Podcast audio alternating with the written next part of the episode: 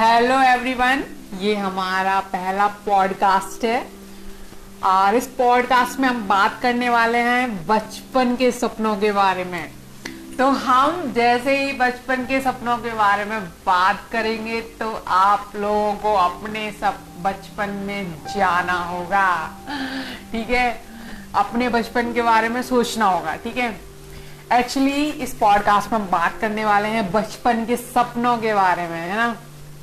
जो हम देखते तो हैं। बचपन में बहुत सारे लोगों के बहुत बड़े बड़े बड़े बड़े बड़े बड़े बड़े बड़े बड़े सपने होते हैं। लेकिन जैसे ही वो बड़े बड़े सपने, वो व्यक्ति बड़ा बड़ा हो जाता है और उन बड़े बड़े सपनों को छोड़ छोड़ देता है। ऐसा क्यों होता है? है ना? हम इस पे बात कर रहे हैं इस पॉडकास्ट में। ऐसा शायद इसलिए होता है कि हमारे बचपन में सपने बहुत बड़े बड़े होते हैं लेकिन उन सपनों को पूरा कैसे किया जाए रियल में पूरा करने के लिए हम पहला कदम कैसे उठाएँ इसके बारे में हमें पता नहीं होता है ना? और हम क्या करते हैं? आ, कुछ वही रोज काम करते रहते हैं जैसे आ, हम हमारी ज़िम्मेदारी क्या होती है? जैसे ही हम थोड़े थोड़े बड़े होने लगते हैं कि हमें पढ़ाई में अच्छा होना है जो कि बुरी बात नहीं है।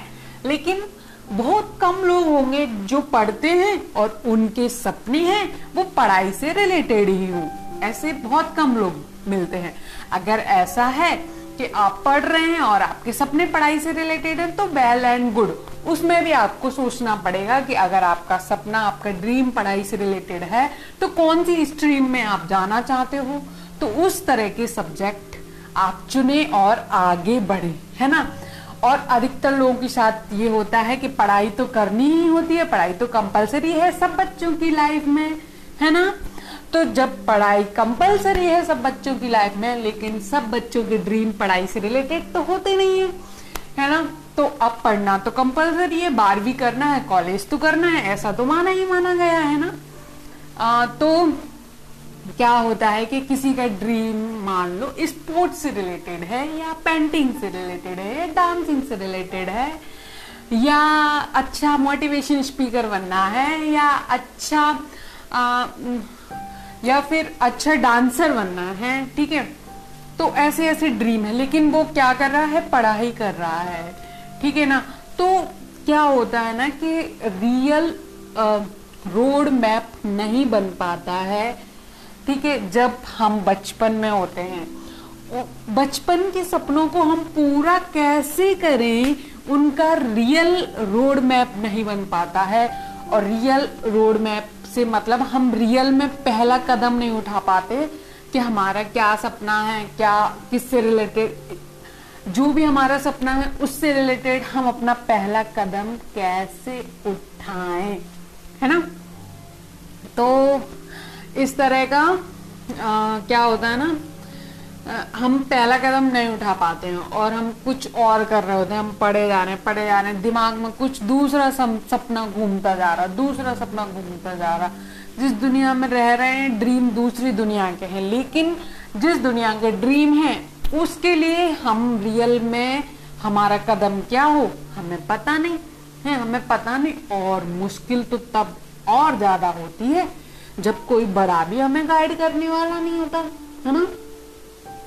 बड़ा, जब कोई बड़ा ये ना समझ पाए कि ये छोटे छोटे नन्हे मुन्ने बच्चे हैं, इनके क्या क्या क्या क्या क्या क्या सपने हैं। जब तक कोई ये नहीं समझ पाएगा तो कोई बड़ा उस छोटे बच्चे का साथ नहीं देता या उसको नहीं बताता है कि तुम्हें अपना प्रैक्टिकल स्टेप कैसे रखना चाहिए। जो ड्रीम तुम देख रहे हो, वो सच है और वो रियल में तभी बदल सकते हैं जब तुम रियल में स्टेप लोगे, इस दुनिया को समझोगे कि जो सपना तुम्हारा है, उससे रिलेटेड इंडस्ट्री इस दुनिया में कैसे काम कर रही है है ना?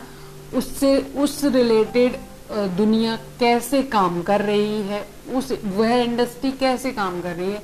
जब तक आप लोगों को ये नहीं पता चलेगा, आप रियल में पहला कदम नहीं उठाएँगे। कभी कभी हमें अपने बचपन के ड्रीम को पूरा करने के लिए जो रियल में कदम उठाने पड़ते हैं, हमें डर लगता है। क्योंकि उन रियलिस्टिक कदम को उठाने के लिए हमें पहले उस फ़ील्ड के बारे में अवेयर और जानकारी होनी चाहिए। तभी ये संभव हो सकता है। तो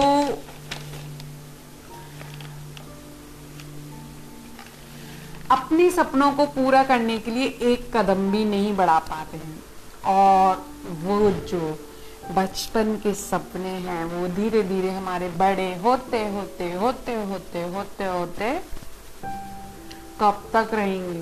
वो खत्म होते जाते हैं। है ना?